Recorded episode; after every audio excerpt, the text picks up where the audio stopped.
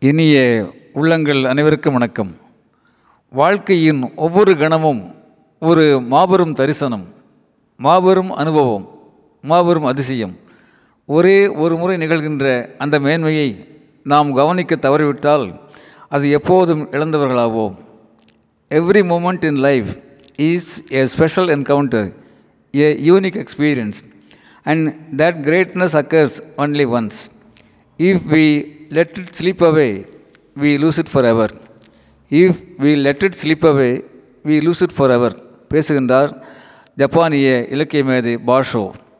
பல நூற்றாண்டுகளுக்கு முன்னால் ஜப்பானில் வாழ்ந்த பாஷோ ஹைக்கு கவிதைகளின் முன்னோடியாக மூலவராக முதல் புள்ளியாக கருதப்படுகிறார். இன்று பாஷோவின் பாதையில் ஏராளமான கவிஞர்கள் பயணித்து வருகின்றார்கள்.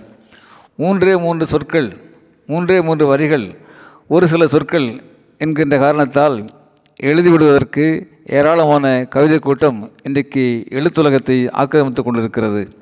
ஆனால் ஹைக்கு என்பது வெறும் மூன்று வரிகள் மட்டுமல்ல என்கின்ற ஞானம் இன்றும் பலருக்கு சாத்தியமாகவில்லை கைகூடவில்லை. மூன்று அடிகளில் ஆம் மூன்று அடிகளில் ஐந்து ஏழு ஐந்து என்கின்ற வரிசை முறையில் அசைகளை உடைய ஒரு கவிதை வகைதான் ஹைக்கு என்று ஜப்பானிய இலக்கியம் பேசுகிறது. A poem with three lines of five seven and five syllables is a haiku. நண்பர்களே ஈரடியால் மூன்று உலகங்களையும் திருமால் அளந்தார் என்று புராணங்கள் கூறுகின்றன. மகிழ்ச்சி அடைகிறோம். ஆனால் ஒன்றே முக்கால் அடியில் உலகத்து மக்களின் மனங்களையெல்லாம் அளந்து வழிகாட்டி உயர்ந்து நிற்கின்றார் வள்ளுவர் என்பதை அறிகிற போது மேலும் மகிழ்ச்சி அடைகிறோம். ஆகவேதான் திருவள்ளுவர் நம்முடைய இலக்கியங்களுடைய ஹைக்கூவின் முதல்வர் என்று பல பேரால் கருதப்படுகிறார். ஹைக்கு என்பது ஒரு தவம். அந்த தவத்தை உள்வாங்க நாம் கவனச்சிதைவின்றி காத்திருக்க வேண்டும். கவி மின்னல் பழிச்சிடுகிற போது ஆம் கவி மின்னல் பழிச்சிடுகிற போது அப்படியே உள்வாங்கி இதயத்துக்குள்ளே பதியம் போட வேண்டும். இதயத்தை மலர வைக்கின்ற ஆற்றல் கவிதைக்கு இருக்கிறது. அந்த வகையில் அந்த ஹைக்கு வரிசையில் இணைகின்றார் கோவையின் சிறந்த கவிஞர்கள் ஒருவரான நம்முடைய ஐயப்ப மாதவன். ஐயப்பன் மாதவன் சொல்லுகிறார் ஆசையால் வாங்கினேன் புத்தர் சிலை. ஆம் ஆசையால் வாங்கினேன் புத்தர் சிலை என்று எழுதுகிறார். ஆசைகளை துறந்து அன்பு மனைவியை துறந்து அழகான குழந்தையை துறந்து அதிகாரமிக்க அரசாட்சியை துறந்து புதிய பாதையில் பாதையற்ற பாதையில் பயணிக்க துவங்குகின்றார் புத்தர். ஆம் துன்பம் என்றால் என்னென்றே தெரியாமல் வளர்க்கப்பட்ட ஒரு மனிதர்தான் புத்தர். ஒரு நாளில் துன்பக் காட்சிகளை பார்க்க நேரிடுகிற போது துன்பப்பட துவங்குகின்றார் புத்தர். நண்பர்களே ஒரு பொருளை ஆசையால் அல்லது அவசியத்தால் நாம் வாங்குகிறோம்.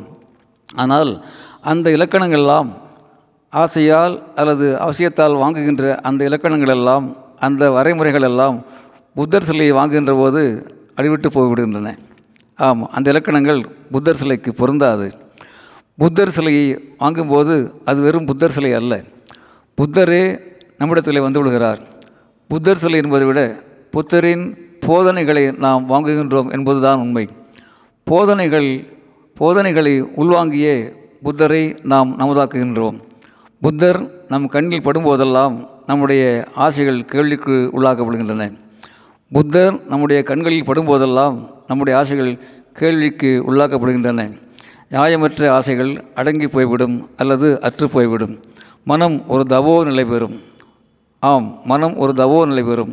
தவம் என்று சொன்னால் தவோ நிலை என்று சொன்னால் காவி உடையோ கற்றை சடையோ அல்ல.